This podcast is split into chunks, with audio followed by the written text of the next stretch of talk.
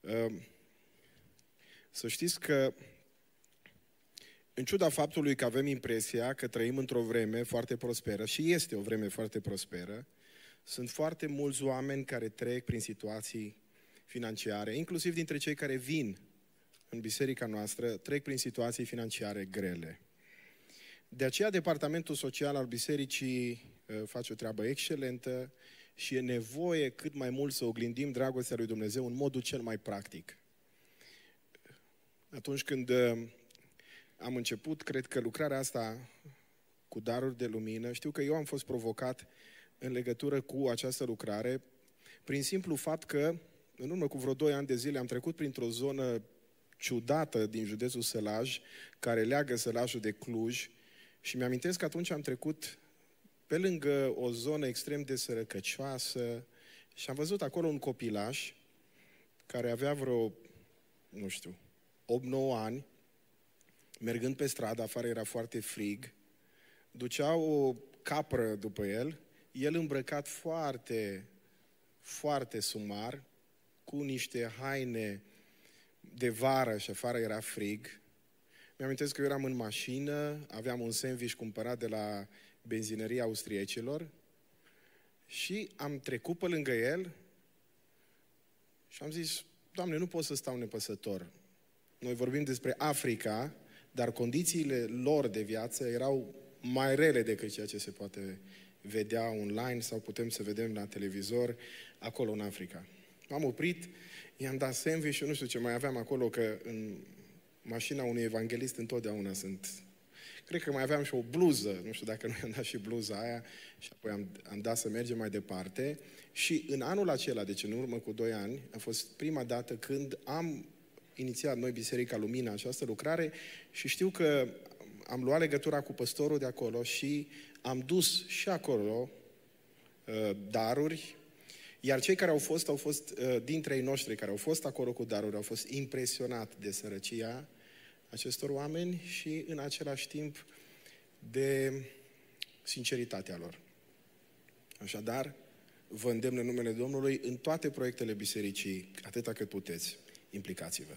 Acum, în această dimineață, o veni rândul să vorbesc despre ceva care nu e foarte vesel neapărat.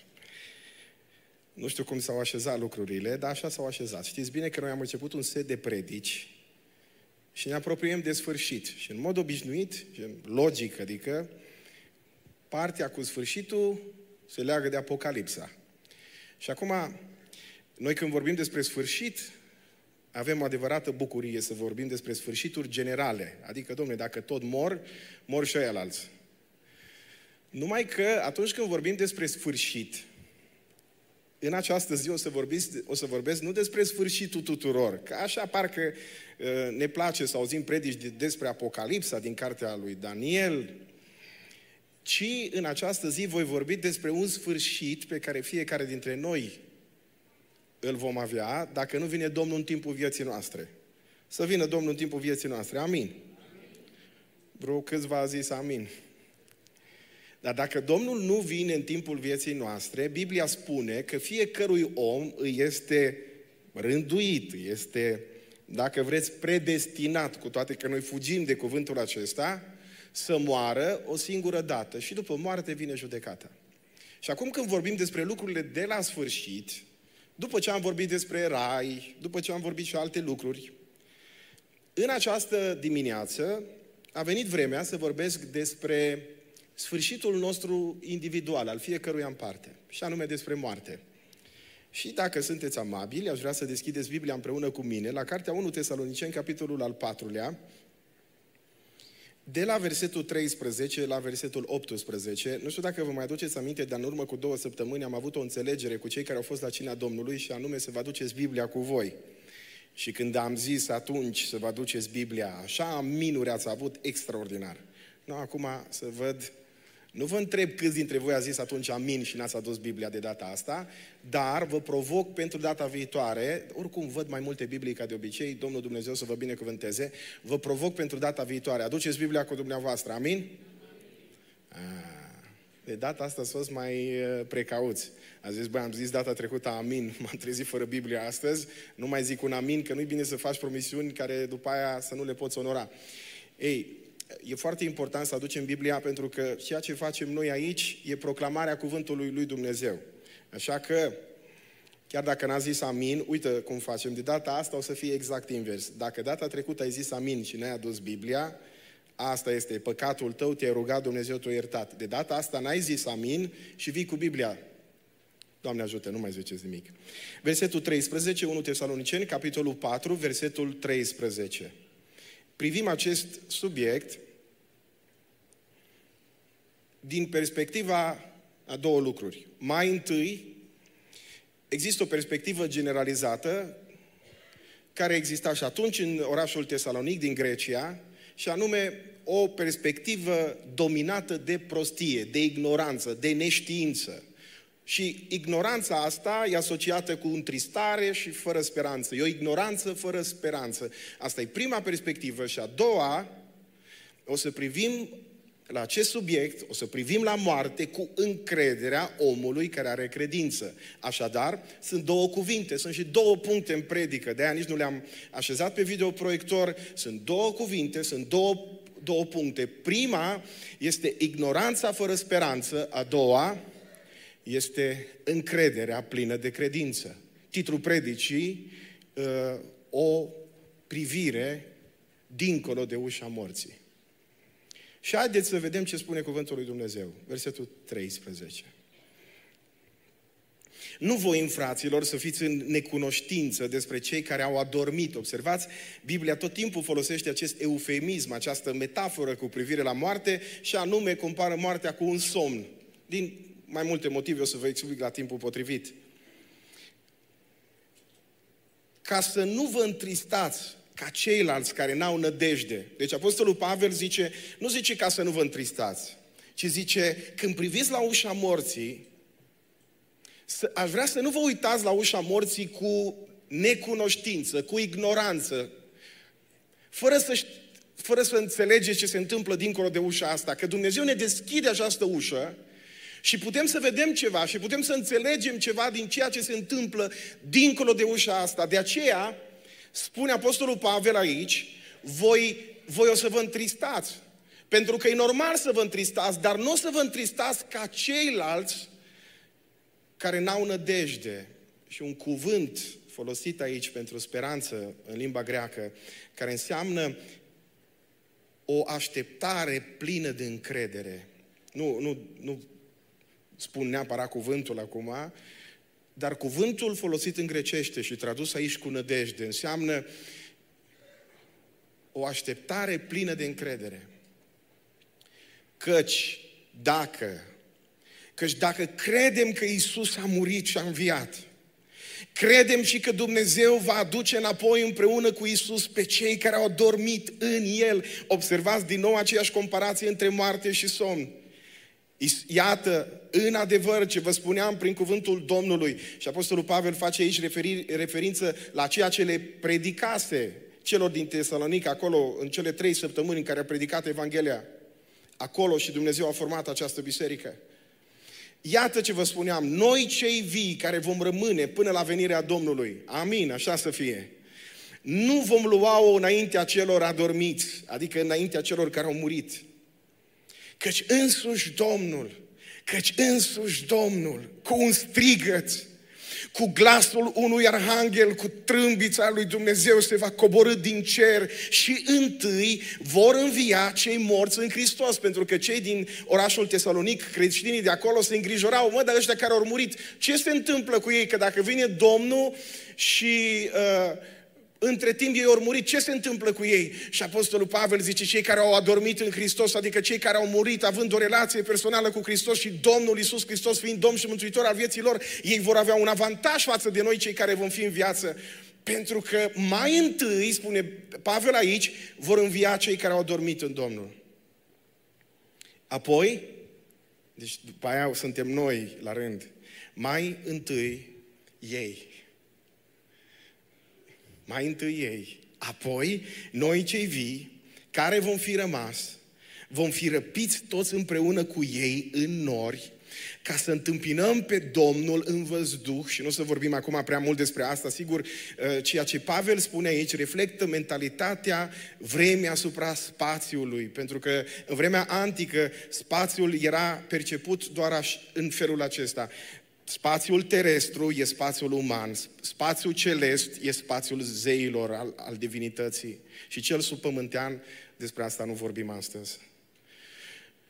Și zice, și astfel, și astfel, după ce ne vom întâlni cu Domnul în văzduh, vom fi totdeauna cu Domnul.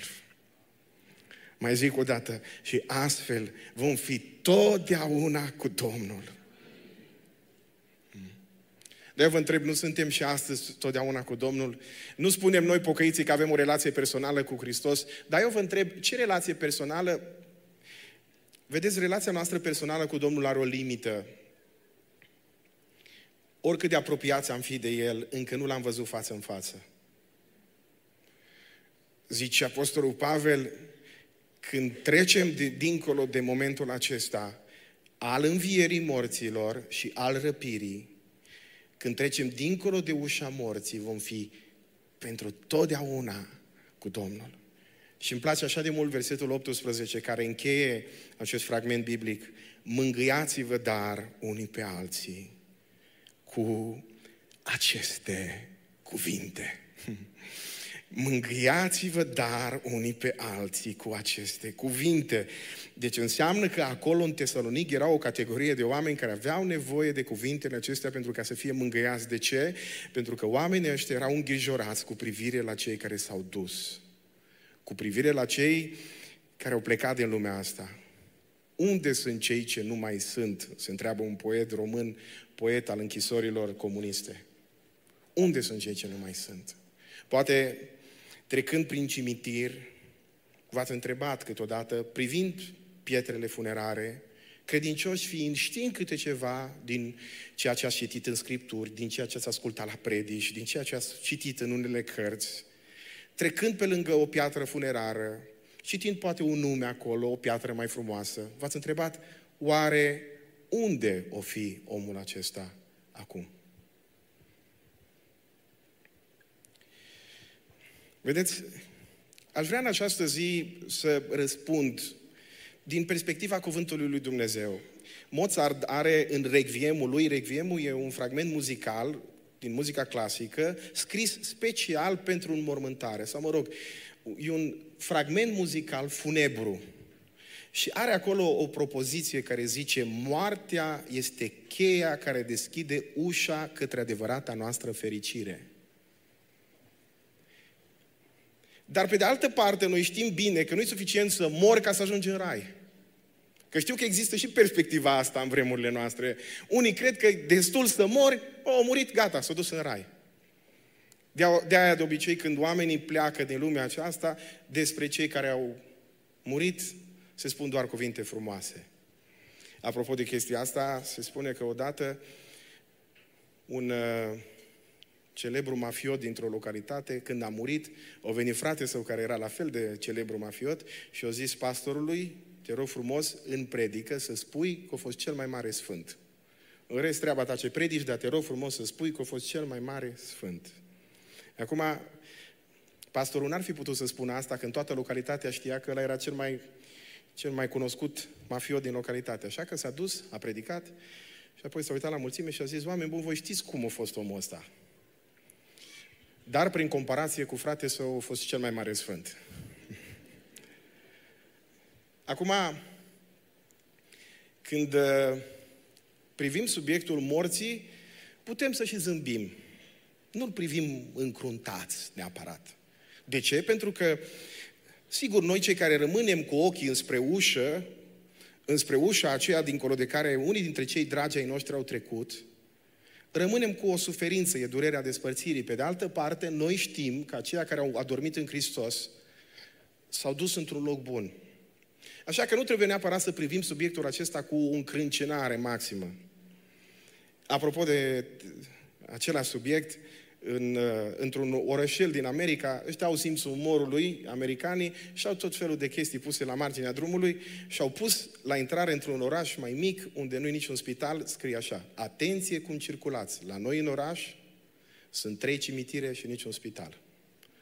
Acum, se spune că odată trei oameni au fost întrebați ce ați vrea ca oamenii să spună despre voi în ziua înmormântării voastre. Unul a zis, aș vrea să se spună despre mine că am fost un bun șofer, că ăsta a fost un bun șofer. Altul a zis, eu aș vrea să se spună despre mine că am fost un părinte bun, că a fost omul un părinte bun. Iar cel de-al treilea a exprimat dorința noastră a tuturor. A zis așa, în ziua înmormântării mele, când ăla care va fi cel mai aproape de sicriu se va uita la mine, aș vrea ca la un moment dat să strige, uite că mai mișcă puțin. De ce?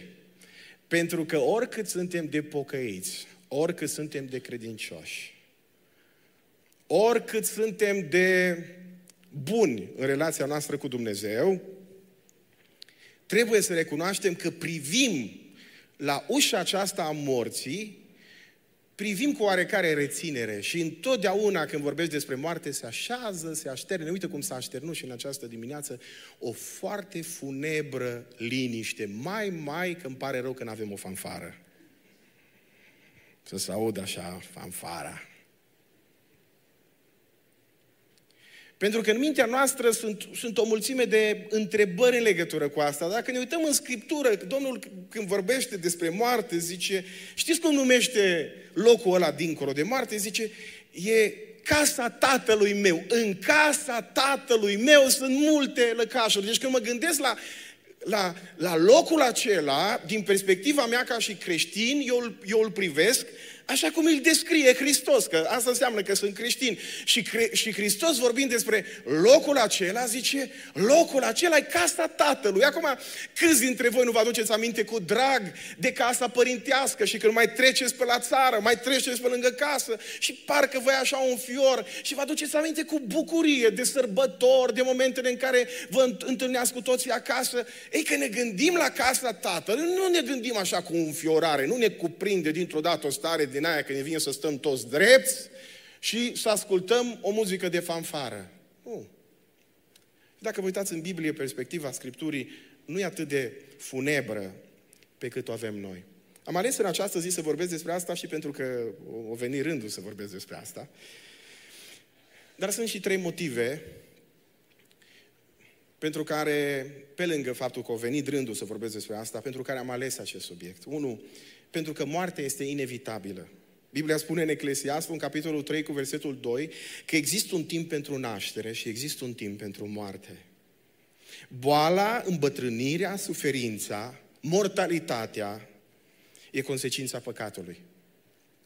Fiecare dintre noi, zice un celebru filozof român, și am făcut referire de foarte multe ori la citatul acesta, fiecare om se naște cu o condamnare la moarte în buzunar. Suntem exact ca un om care e condamnat la moarte. Știți că un om condamnat la moarte primește condamnarea, mă rog, în țările în care se mai practică treaba asta, și nu știe când va fi executată pedeapsa. Sunt unii care stau acolo zeci de ani și după 20 de ani, într-o dimineață le vine rândul și li se spune care e mâncarea ta favorită, diseară ești executat. E o carte scrisă de Victor Hugo, ultima zi din viața unui condamnat la moarte, care descrie așa de bine condiția umană din punctul ăsta de vedere. Extraordinar de bine. El povestește ultima zi, evident că ăsta e titlul, din viața unui condamnat la moarte și prezintă felul în care omul acesta, până la eșafod, până la locul în care urma să fie executat, se gândea așa. Și tot ce se întâmpla în mintea lui, se gândea așa, oh, mai este o stradă. Și după strada aia mai vine un colț. Și după colțul ăla mai urmează o stradă. Și poate că până când ajung eu acolo, primesc o hotărâre de grațiere și se agăța de fiecare clipă, de fiecare moment. Oh, oh, mai este, câte? Mai sunt încă 10 minute. Până când ajung în centru, mai e, mai e destul. Și poate, cine știe, se întâmplă ceva. Vine un cutremur. În mintea lui trece și ideea asta, că poate vine un cutremur și se întâmplă să scape. Exact așa suntem noi. E ca unul care s-ar arunca de la un etaj, de undeva de la ultimul etaj a unui bloc foarte înalt și ar zice, până ajung eu jos, se suspendă legea gravitației. Că oricum, dacă suntem în România, să suspendă legile de la o zi la alta, s-ar putea să pice și legea asta. Că oricum ăștia în coaliție Exact așa ne gândim noi la moarte. Zicea Mark Twain în legătură cu asta, zice, nu mi-e frică de moarte, dar n-aș vrea să fiu acolo când se va întâmpla. Eu v-am spus-o de mai multe ori și o voi repeta, uh, nu-mi plac înmormântările, motiv pentru care nu voi participa la înmormântarea mea. Dar aș vrea în această zi să înțelegeți că am ales să vorbesc despre asta pentru că, așa cum am spus, cuvântul lui Dumnezeu ne spune că oricât de sănătos am mânca, oricât de, nu știu, orice stil de viață am avea, există un timp pentru naștere și există un timp pentru moarte. Și asta trebuie să o acceptăm. Al doilea lucru, pentru că există în noi gândul veșniciei. Biblia spune tot în Eclesiastul, în capitolul 3, versetul 11, că Dumnezeu a pus, a pus în inima omului gândul veșniciei. Adică e ceea ce face diferența între un om și un animal. Niciun animal nu se va gândi la veșnicie. Dacă are tot ceea ce îi trebuie, dacă îi sunt asigurate lucrurile de bază, el e fericit. Dar uitați-vă la noi, la oameni. Oricât ai avea, oricât de bine ți-ar merge, și știu că, uh, mai ales ăștia tineri, nu mă cred pe cuvânt. Ascultați-mă ce vă spun. Uitați-vă la alții care sunt înaintea voastră. Oricât de bine ți-ar merge, e ceva care te roade în inimă, în, inimă, în interiorul tău. Biblia spune că Dumnezeu a pus în noi acest gând al veșniciei. Și oricât de bun ar fi viața și oricât de multe realizări ai avea și te uiți în jurul tău și spui, bă, n-am niciun motiv să fiu nemulțumit și totuși e ceva acolo, pentru că te gândești, mă, dincolo de ceea ce văd, trebuie să mai fie altceva. Aș vrea să privim în această zi pe furiș, dincolo de ușa asta a morții. Pentru că suntem legați de mortalitate, dar suntem făcuți pentru eternitate. Mai spun o dată, suntem legați de mortalitate, dar suntem făcuți pentru eternitate. Am ales să vorbesc în această zi despre moarte pentru că moartea este inevitabilă, pentru că, pentru că există gândul veșniciei pe care Dumnezeu l-a pus în inima noastră și în al treilea rând, pentru că și Biblia vorbește despre moarte. Și noi de foarte multe ori venim cu ideea asta, domne, n-ai cum să știi ce se va întâmpla dincolo. Acum, eu n-am pretenția că o să vă spun niște lucruri atât de clare, încât după ce o să închideți ochii, o să ziceți, mă, îi fix cum eu zis fratele Adi. Nu. No.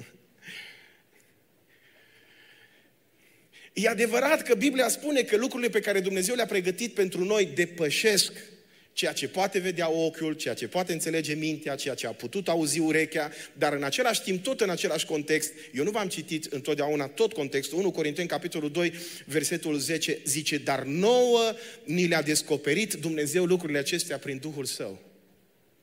Adică, adică aceste lucruri pe care ochiul nu le poate vedea, mintea nu le poate pricepe, pe care n-ai cum să le știi din proprie experiență, toate aceste lucruri nouă ni le-a descoperit Dumnezeu unde? Prin cuvântul Său. Prin revelație, prin Duhul lui cel Sfânt.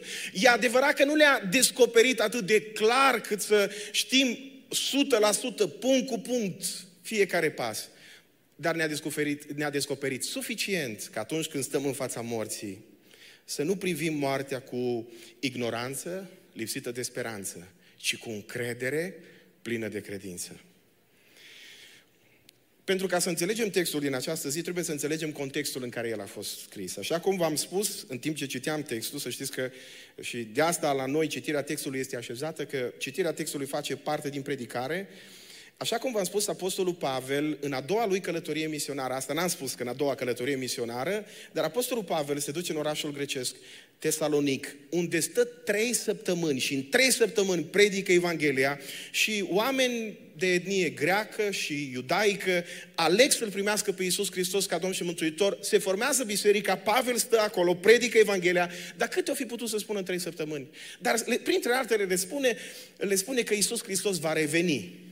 Și după ce le spune că Iisus Hristos va reveni, Apostolul Pavel se duce de acolo și gândiți-vă că în biserica din Tesalonic exista ideea aceasta, care de fapt exista în, în toată biserica la început, că Domnul urmează să vină, oricând și imediat. Și iminența asta a revenirii lui Hristos o regăsim în scrierile lui Pavel dacă citim tot timpul. Acum vine Domnul. Și gândiți-vă că apare următoarea idee. Bun, Domnul Iisus trebuie să revină. Noi ne-am pocăit, trebuie să revină Domnul. Și ei se așteptau săptămâna viitoare. Nu a venit. Peste două săptămâni nu a venit. Și între timp moare cineva drag. Între timp se întâmplă că apar înmormântări. Și odată cu asta apare întrebarea.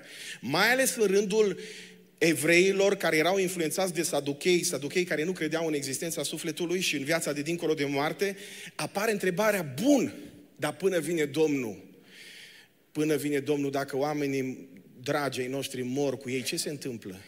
Ei mai prind viața veșnică sau rămân morți? Și din cauza asta în biserica din Tesalonic se nasc foarte multe probleme. Unii ajung să fie disperați și, și, și era disperarea asta. Bun, dar uh, mor cei dragii noștri și, și dacă ei vor muri și nu prind venirea Domnului în viață, ce se întâmplă cu ei? Pavel le spune, mă, oameni buni, ei încă sunt avantaj față de voi, pentru că mai întâi vor învia ei și după aceea vom fi transformați noi.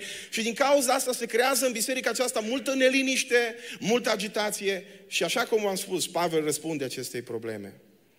Când stai în fața morții, zice Pavel, sunt două perspective. Prima este cea care e bazată pe ignoranță, fără speranță, o ignoranță de nivelul eh, mi-aduc aminte că am citit undeva la un moment dat, știți că eh, pe vremuri era în ziar, acum ăștia care sunt tineri nu o să înțeleagă ce spun, era o rubrică decese și la decese erau trecuți ăia care au murit și erau tot felul de mesaje, de condoleanțe și erau trecuți în ordine alfabetică și uh, un ziar a primit la un moment dat de la cineva care a citit ziarul o scrisoare în care spunea, domne, nu pot să înțeleg cum mor oamenii în localitate la noi în ordine alfabetică. Omul s-a uitat, a văzut că sunt ziar trecuți în ordine alfabetică și el s-a gândit, așa mor oamenii la noi în oraș, în ordine alfabetică. No, acum, sigur că cei care lucrează în presă înțeleg ce spun, că ei primesc o grămadă de mesaje de la tot felul de personaje, dar să știți că o ignoranță cumva din aceeași categorie caracterizează felul în care mulți oameni văd astăzi moartea. Da, la fel ca și cei din Tesalonic, care la fel ca niște copilași au primit Evanghelia, s-au întors la Domnul, ziceau, bun, vine Domnul, dar ce se întâmplă cu noi? Gândiți-vă că, și aș vrea doar să vă prezint care erau perspectivele lumii greco-romane asupra morții, doar câteva, și veți vedea că seamănă foarte mult. Sunt dominate fix de aceeași prostie, fix de aceeași ignoranță de care uh, dau dovadă și astăzi oamenii când se uită spre ușa aceasta a morții. De exemplu, la greci era un uh, zeu, zeul morții, care se numea, se numea Thanatos. Despre zeul acesta al morții se știau câteva lucruri. Unele dintre ele, uh, unul dintre ele e că se spunea despre el că urăște oamenii, dar că totuși poate fi păcălit. Și erau tot felul de povești despre unii oameni care au reușit să-l păcălească. Și în felul ăsta au reușit să păcălească moartea. Și observați că și astăzi există unii care cred că pot păcăli moartea. E un individ pe internet cu foarte mulți bani, s-ar putea să-l fi văzut, care investește enorm de mult în tot felul de chestii care țin de sănătate și în tot felul de uh, operații și el și-a pus în, în plan să păcălească moartea. Observați exact aceeași formă de ignoranță care era atunci, există și astăzi. De asemenea, exista concepția că totul se încheie la mormânt. În lumea greco-romană, mai ales uh, o anumită categorie de oameni, credeau asta. Sunt multe inscripții pe pietrele funerare de atunci care sună cam așa. Vă citesc doar două care au fost găsite.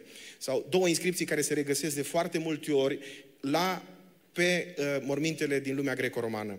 Unul dintre ele. Am fost aici, am murit, nu-mi pasă. Al doilea, trăiește clipa pentru că după moarte nu mai este nimic. Și să știți că mulți dintre cei care erau în biserica din Tesalonic erau tentați să creadă lucrul acesta. Pentru că exista în mintea lor concepția asta că dincolo de moarte nu mai e nimic. Numai că diferența dintre creștinism și toate celelalte religii e că Hristos, El însuși biruind moartea, călcând-o în picioare prin învierea Lui, vine și spune, dacă până acum n-a fost nimic dincolo sau ați privit la moarte cu disperare și a spus că nu există nimic dincolo, eu vin și vă spun, este ceva dincolo, e casa Tatălui meu. Voi n-ați fost rânduiți pentru mânie, cum spune Apostolul Pavel, la un moment dat, într-una dintre epistolele lui, voi n-ați fost rânduiți pentru moarte, voi n-ați fost predestinați pentru iad, ci prin credința în Hristos Iisus sunteți rânduiți pentru casa Tatălui meu. Sunt și astăzi oameni care uitându-se la moarte, fix aceeași perspectivă, se uită la moarte cu, ace- cu aceeași atitudine. Nu mai există nimic, prin urmare, nu contează ce face aici. Vedeți ce e ciudat? Noi ne pregătim pentru multe în viața asta. Când faci o amărâtă de călătorie, te pregătești. Bă, te uiți, vezi, ai tot ce străbă. Dar când e vorba să facem cea mai importantă călătorie, călătorie din, călătoria dincolo de ușa asta, ne pregătim atât de puțin. E adevărat că noi românii ne pregătim de înmormântare, nu prea mult de moarte. Uh, există un cult al pregătirii înmormântării și am, știu că am mai spus asta, dar mai, mai ales pe vremuri, aproape toți bătrâni aveau un pod hainele pregătite de înmormântare. Mă, să știți, pruncul meu, acolo am cumpărat locul de veci, na? Uh, și ne pregătim așa de mult pentru înmormântare, când asta contează așa de puțin. Contează, de fapt, veșnicia. Și despre asta vorbește Biblia. Așa cum am spus, uh, în lumea greco-romană existau foarte multe concepții dominate de ignoranță. Alta e concepția romană. De exemplu, la, la, la roman, când se făcea ritualul de înmormântare, cel mort era întins, îi se punea în gură un ban pentru ca să facă plata unui zeu cu numele Cheron, pentru ca să poată trece dincolo de niște vămi care se aflau în văzduh. Asta era concepția romană. Și dacă omul acela a fost un om uh, onorabil și mai ales dacă a fost un războinic, ajungea, sufletul lui ajungea în ceea ce uh, romanii numeau paradis sau câmpiile Elizee. Acum, dacă n-a fost așa cum trebuia să fie, nu și-a plătit impozitele la statul roman, atunci ajungea în infern sau ceea ce grecii numeau Hades. E foarte interesant că regăsim astăzi, și vreau să spun cu tot dragul pentru toată lumea, o concepție oarecum asemănătoare în, în, în ceea ce susțin unii dintre prietenii noștri și frații noștri ortodoxi, care vorbesc despre niște vămi ale sufletului, ale văzduhului. Acum, nicăieri în Biblie nu există așa ceva. Biblia nu ne vorbește niciodată despre așa ceva. Și Apostolul Pavel, când vorbește celor din uh, Tesalonic, spune, fraților, când vine vorba de subiectul acesta, n-aș vrea să fiți niște ignoranți.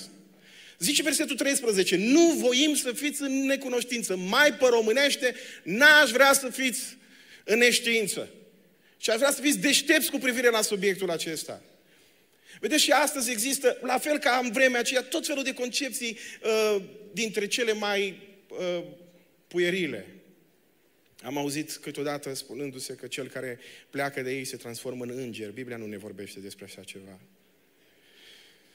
Am auzit pe unii zicând că la poarta raiului ar sta uh, Petru care stă să cântărească faptele bune, faptele rele și dacă ai făcut cu o faptă bună mai mult.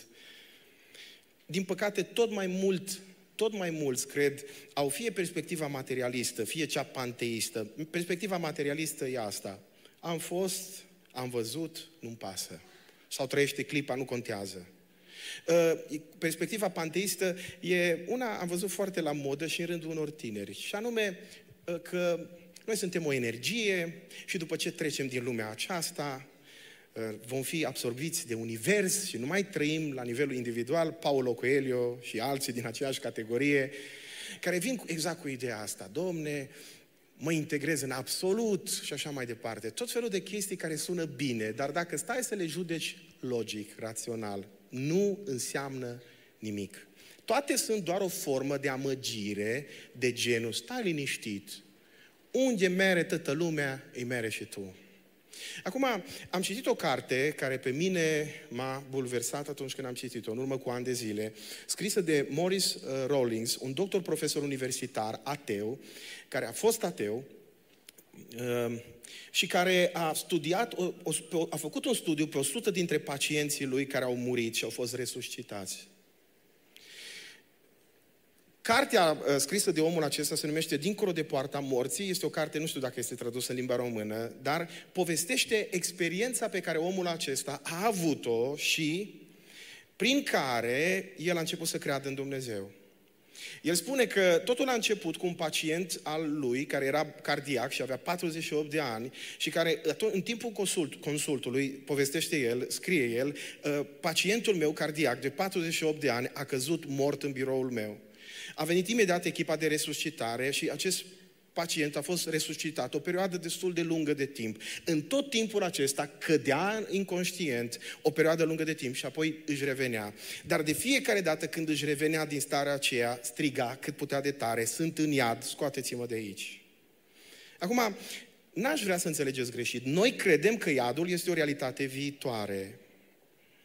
Dar pe de altă parte, Biblia ne vorbește că după ce oamenii intră dincolo de poarta asta a morții, există doar două variante. Biblia spune așa, Omului este rânduit să moară o singură dată și după aceea vine judecata. Și Biblia vorbind despre judecată, ne spune că de la judecată există doar două variante. Fie stânga, fie dreapta. Fie iad, fie rai, fie viață veșnică, fie moarte veșnică. Tot Biblia ne spune în 1 Tesaloniceni, capitolul 5, cu versetul 9, că Dumnezeu nu ne-a rânduit, și v-am citit asta, la mânie, ci ca să căpătăm mântuirea în Domnul nostru Isus Hristos. Și vreau să încurajez lucrul ăsta și nu vin cu o perspectivă negativ, negativistă asupra lucrurilor, dar vreau să vă prezint lucrurile așa cum sunt ele.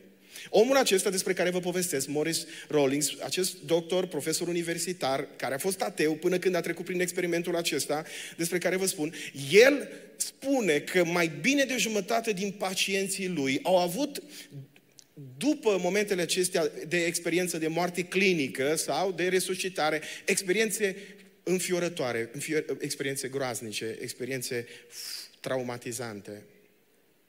Mi-aduc aminte că în urmă cu ani de zile m-a sunat un domn care era, uh, chiar atunci când citisem cartea asta, că de asta se leagă în mintea mea, m-a sunat un domn care mi-a spus că e, e catolic și că au ascultat nu știu ce predică pe internet și mi-a zis, domnul pastor, aș vrea să veniți să faceți o rugăciune pentru mine. De mi-a zis, a avut grijă să spun, eu sunt catolic nepracticant, adică nu prea cred în Dumnezeu. Mi-a zis, sunt agnostic. Asta înseamnă o formă de ateism. Adică, bă, poate există, poate nu există, mai mult cred că nu. Și omul ăsta m-a chemat să fac o rugăciune pentru el, în ciuda faptului că avea această perspectivă. M-am dus să vorbesc cu el și în timp ce îl ascultam, era bolnav într-o stare terminală, bolnav de cancer. În timp ce îl ascultam, mi-a zis, ă, tot timpul repeta aceeași propoziție. Zicea, ce se va întâmpla cu mine la trei secunde după ce voi muri? Mi s-a părut ciudat. Dacă ar fi zis odată, am zis, bă, m-aș fi gândit, o zis-o din greșeală, dar o repeta încă o dată și încă o dată și încă o dată. Ce se va întâmpla cu mine la trei secunde după ce mor? Și l-am oprit și l-am întrebat, ă, domnule, de ce spuneți la trei secunde? De ce nu spuneți la o secundă sau imediat după aceea? Și omul a stat să se gândească ă, și mi-a zis, eu am avut o experiență, a zis el, am avut un accident de mașină împreună cu băiatul meu și Băiatul meu a murit în acest accident. Dar înainte să moară, am reușit să-l scot din mașină, era încă în viață și l-am ținut în brațele mele și au durat trei secunde. Din... Mi-aduc aminte și acum, zicea el, un, doi, trei și a plecat. Și nu, mi-a, mi-a rămas chestia asta în minte. Ascultându-l pe acest om, sigur am vorbit despre el, i-am prezentat ce citisem tocmai de curând, el mi-a zis că nu crede că există iad, Poate că există viață dincolo de moarte, zis, dar 100% iad nu există. Pentru că, așa cum v-am spus, există în mintea noastră ideea asta că și e una dintre ideile bazate pe ignoranță, nu pe cuvântul lui Dumnezeu. E o formă de mângâiere falsă. Domne, singurul lucru pe care trebuie să-l faci ca să ajungi în rai e să mori. Și mi-aduc aminte că am vorbit cu el și uh, nu am mai ținut legătura, nu știu ce s-a întâmplat cu el după aceea. Știu doar că n-a hotărât atunci să-L urmeze pe Iisus Hristos. Și știu că există în mintea multora gândul ăsta, domne, ce se întâmplă cu mine imediat după ce mă duc din lumea asta? Ultima mea respirație aici, urmată de prima respirație în veșnicie, ultima bătaie a inimii mele aici, urmată de prima bătaie a inimii mele acolo, Și în mintea noastră sunt o mulțime de lucruri care se amestecă. Pentru că privim lucrurile, așa cum am zis, din perspectiva lumii dominate de ignoranță și lipsă de speranță de cele mai multe ori. Am fost aici, nu-mi pasă, dincolo de moarte. Vorba unui uh, celebru poet român, nu de moarte mi este frică, ci de veșnicia ei. Dar aș vrea în partea a doua a mesajului și mă voi apropia de partea a doua, când privim la moarte, să putem privi, așa cum zice Pavel aici, plin de încrederea omului care are credință. Ce fel de credință? Credința, spune, spune Pavel, că moarte este, observați, nici nu le zice moarte. Foarte interesant la greci, cuvântul e folosit foarte des și pentru cimitir. Cimitirul, cuvântul folosit, n-are rost să îl reproduc acum, este locul celor care dorm. De ce? De ce folosește Biblia comparația asta între moarte și somn? Un răspuns posibil e că omul care moare, aparențele exterioare sunt ca ale unui om care a dormit. Dar Cred că motivul principal nu e ăsta, că omul care e mort seamănă cu un om care doarme. Nu cred că ăsta e motivul principal. Cred că Biblia folosește acest limbaj și nu întâmplător Pavel zice, cei care au adormit, mă oameni buni, au adormit, au adormit. Foarte interesant că Domnul Iisus la un moment dat discutând cu ucenicii, vă aduceți aminte de, de Lazar în Ioan 11 și un moment acolo extraordinar și puțin comic, că le spune la un moment dat ucenicilor, doarme, zice, Lazar doarme. Oh, ucenicii, dacă doarme, se face bine. Că noi știm, dacă omul doarme, s-o liniștit, amul îi pe recuperare. Să uită Domnule, mă, greu pricepeți. O murit. Și dacă vă uitați în Biblie, veți vedea că de foarte multe ori Biblia folosește această metaforă. De foarte multe ori, când Ștefan moare în fapte 7 cu 60, uh, dar de foarte multe ori Biblia zice cei care au adormit. Când cineva moare, zice a adormit. Motivul, unul din motive e că, așa cum v-am spus, aparența exterioară, dar alt motiv e ăsta de a aduce speranță. Și care e speranța? Că așa cum somnul e trecător, și moartea este trecătoare. Adică ă, de asta Pavel folosește limbajul ăsta, nu folosește un limbaj din ăsta solemn, nu folosește un limbaj care să te ă, înfioare, să te îngrozească, nu citești în Biblie, nu știu de ce unii se apropie de Biblie ca de un scenariu horror și, oh, Apocalipsa, oh, Daniel, oh, nu! Și zice, a, dormit. Păi care va să se gândească la un somn cu frică? Hai să mă uit pe biserică vreo doi. Zice Biblia, ă, moartea e ca un somn. Ai închis ochii și după aia deschizi în veșnicie. De aia n-ar trebui, spune Scriptura, când vorbește despre Scriptura despre moarte, de aia nu ar trebui să ne temem în primul rând de asta. În, în, în Iacov în capitolul 2 cu versetul 26, Biblia numește moartea despărțirea trupului de Duh. Pentru că, așa cum am zis, privim moartea cu încrederea omului care are credință. De ce? Pentru că moartea este trecătoare, este pentru o vreme. E adevărat că despărțirea este extrem de dureroasă pentru cel care rămâne dincolo de ușa asta. Dar Pavel le spune, vreau să vă mai dau o veste bună în legătură cu cei care au murit. Noi, cei care vom fi în viață, suntem în dezavantaj față de ei. De ce? Pentru că dacă vine Domnul în timpul vieții noastre, noi vom fi transformați, dar mai întâi ei sunt transformați. Mai întâi, mai întâi Dumnezeu se atinge de ei. Și asta e vestea bună. De aia nu trebuie să priviți moartea ca ceva uh, funebru, ci, ci moartea este ca un somn. Mai devreme sau mai târziu, ne vom trezi, zice Apostolul Pavel. Și apoi, al doilea lucru, privim cu încredere pentru că după moarte vei fi imediat în prezența Domnului. Asta spune Biblia în 2 Corinteni, capitolul 5, de la versetul 1 la 10. În versetul 8, ne place mai mult să părăsim trupul acesta pentru ca să fim acasă la Domnul. Adică absența trupului pentru creștin înseamnă prezența Domnului. Unde? Acasă. Acasă la Domnul. Apostolul Pavel spune în Filipeni, în capitolul 1, versetul 21, pentru mine a trăi este Hristos, iar a muri este un câștig. De ce e un câștig? Versetul 23. Pentru că aș vrea să mă mut, să fiu împreună cu Hristos. Pentru că Pavel zice, pentru mine moartea e un câștig. De ce? Pentru că este o, un fel de a mă muta. M-am mutat de aici la Domnul.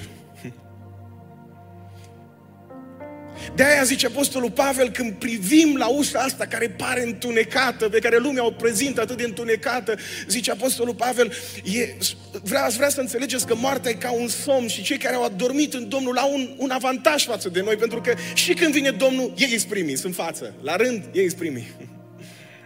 Dar apoi, vei fi imediat în prezența lui Dumnezeu. Ce se întâmplă cu sufletul până la revenirea lui Hristos și învierea morților? Teologii numesc starea asta starea intermediară. Nu ni se spune prea mult despre asta. De perioada de la moarte până la învierea trupului. Există câteva posibilități. Unii cred că atunci când omul moare, Dumnezeu îi dă un trup intermediar până la învierea trupului. Eu cred că sufletul există independent de trup. În felul acesta, Biblia spune în Apocalipsa, în capitolul 6, de la versetul 9 la 10, sufletul martirilor de sub altar stau în prezența lui Dumnezeu, așteptând învierea morților și strigă, cât vei mai întârzia să răzbuni sângele nostru? Așadar, Biblia ne vorbește despre faptul că imediat după moarte ești foarte conștient și vei fi în prezența lui Dumnezeu. Și citându-l pe Mark Twain care spunea nu mi este frică de moarte, dar n-aș vrea să fiu acolo când se va întâmpla, a, ea spune lui Mark Twain nu doar că vei fi acolo când se va întâmpla, dar vei fi acolo și după ce se va întâmpla. Ce se va întâmpla în următoarele două secunde, trei secunde? Poate se va întâmpla ce s-a întâmplat cu Lazar cel sărac. Poate te vor întâmpina îngerii ca pe Lazar. Poate că îl vei vedea pe Iisus stând în picioare la dreapta Tatălui. La fel ca Ștefan. Poate că, poate că vei auzi vocea blândă a Domnului Isus care spune în Ioan, în capitolul 10, eu sunt păstorul cel bun, care îmi cunosc, oile mele îmi cunosc glasul și le voi striga pe nume. Nu știm exact ce se va întâmpla imediat după aceea, dar un lucru știm cert – că în momentul în care am închis ochii în, locul, în lumea asta, în următoarea clipă deschidem ochii în veșnicie. De aceea Apostolul Pavel ne spune când privim moartea, nu trebuie să o privim încrâncenați, supărați, cu fanfare în spate. Durerea e pentru cei care rămân, nu pentru cei care se duc. Întrebarea nu e unde sunt cei ce nu mai sunt. Întrebarea e unde sunt cei ce mai sunt și care trec pe lângă mormintele celor care s-au dus și se întreabă, cei cu ei? Întreabă-te cei cu tine. Garanția faptului că toate aceste lucruri se vor întâmpla poartă un singur nume. Știți care e numele? Numele este Isus Hristos. Pentru că zice Apostolul Pavel, dacă noi credem că Isus a murit și a înviat, credem că Dumnezeu va aduce înapoi, împreună cu Hristos, pe cei care au dormit împreună cu El care au dormit în Hristos. Și, și imaginea asta este extraordinară, că și El, Domnul, cu un strigăt, cu glasul unui arhanghel, cu trâmbița lui Dumnezeu, se va coborâ din cer și întâi vor învia cei morți în Hristos, apoi noi cei vii care vom fi rămas, vom fi răpiți toți împreună cu El în nori, ca să ne întâlnim cu Domnul în văzduh. Astfel vom fi pentru totdeauna cu Domnul. Moartea e, cel care de, e cea care desparte.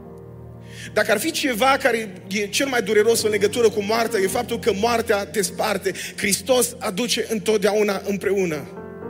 De aia, garanția noastră, garanția faptului că putem privi cu optimism moartea este un, poartă un singur nume și numele este numele sfânt și scump al Domnului Isus Hristos. De aceea Domnul Isus, așa cum am spus în Ioan 14, când vorbește despre rai, zice, raiul este casa tatălui meu, unde sunt multe locașuri pregătite chiar de el. Vreau să privim în această zi cu multă încredere garanția că vom ajunge în cer când se deschide poarta aceea veșniciei este relația noastră personală cu El. Cei care au adormit în Hristos. Cei care sunt în Hristos. Cei care au o relație personală cu Hristos. Se pot uita plin de optimism. Nu întâmplător. Aduceți-vă aminte și cu asta închei. În Luca, în capitolul 6. Aduceți-vă aminte de femeia aceea văduvă care avea un singur copil, care era mort. Domnul înviază și spune, femeie, iată fiul tău. V-ați gândit vreodată cum va fi ziua aceea pe care Biblia o descrie aici? Când spune Biblia că cei care au dormit în Domnul vor fi în fața noastră, vor ajunge înaintea noastră. Ei sunt în prezența lui Dumnezeu și trupurile lor vor învia, iar noi cei care vom fi în viață ne vom întâlni. Așa cum Domnul Isus a prezentat atunci acel băiat mamei lui și a zis, femeie, e fiul tău. La fel se va întâmpla atunci. M-am întrebat de ce, știți de ce? Pentru că s-ar putea ca pe unii să nu-i mai cunoști. S-ar putea ca unii dintre cei dragi care s-au dus la vârsta bătrâneții să nu mai fie la fel de brăzdați de riduri, să, fie, să nu mai fie la fel de afectați de boală. S-ar putea ca unii care s-au dus micuți să nu mai fie așa micuți. De aceea, garanția că ne vom întâlni și ne vom cunoaște este Cel care aduce împreună. Moartea desparte, Hristos ne unește. Păcatul desparte, dezbină, Hristos ne unește. Aș vrea în momentele care vor urma să ne închinăm lui Dumnezeu și vă invit să, ne ridicați, să vă ridicați împreună cu mine în picioare. Invit în față echipa de închinare. Și aș vrea să venim înaintea lui Dumnezeu cu o cântare care, așa cum nu obosesc să vă spun și o să o spun de fiecare dată, este de fapt o rugăciune, pentru că orice cântare este o rugăciune. Orice cântare în biserică este o rugăciune. Dacă știți versurile cântecului, aș vrea să cântați cu ochii închiși, ca și cum v-ați ruga. Poate unii dintre voi aveți sufletul plin de frică din cauza morții. Poate unii aveți sufletul amărât din cauza morții. Aș vrea în această zi să privim spre Cel care ne aduce împreună, spre Isus Hristos. Zice Apostolul Pavel, nu vă fie frică. Mângâiați-vă dar unii pe alții cu gândul acesta. Cei care au dormit în Hristos vor fi cu noi în veșnicie. Cei care au murit în Hristos nu vor rămâne în pământ. Suflete, sufletele lor împreună cu ale noastre, cu trupurile glorificate și transformate, vor moșteni viața veșnică. Unde? În casa Tatălui. Casa Tatălui despre care am vorbit în urmă cu două săptămâni. Haideți să rămânem în prezența lui Dumnezeu. Acolo unde sunteți, așa cum v-am rugat. Dacă în această dimineață simțiți că trebuie să vă rugați ca Dumnezeu să vă mângâie, ca Dumnezeu să se atingă de sufletul vostru, rugați-vă. Mai am o provocare pentru aceia dintre voi care priviți cu frică la moarte pentru că nu știți ce se va întâmpla cu voi. Vreau să vă spun ceva. Singura garanție dincolo de moarte nu sunt banii, nu sunt relațiile, nu-i religia, ci este unul singur, Isus Hristos. Dacă Isus Hristos nu este încă Domn și Mântuitor al vieții tale, te poți uita cu frică la ușa morții. Dar dacă în această dimineață îi spui lui Isus Hristos, Doamne Iisuse, vreau să nu mă mai uit cu frică la moarte, ci să văd moartea așa cum o prezintă Scriptura ca pe un somn și că știu că, că dacă închid ochii aici, voi fi în prezența Ta, atunci cere lui Isus Hristos să coboare în viața ta. Spune-i lui, sunt un păcătos, am nevoie să fiu iertat. Am nevoie să fiu mântuit și Dumnezeu te poate mântui și pe tine. Haideți să începem să ne închinăm.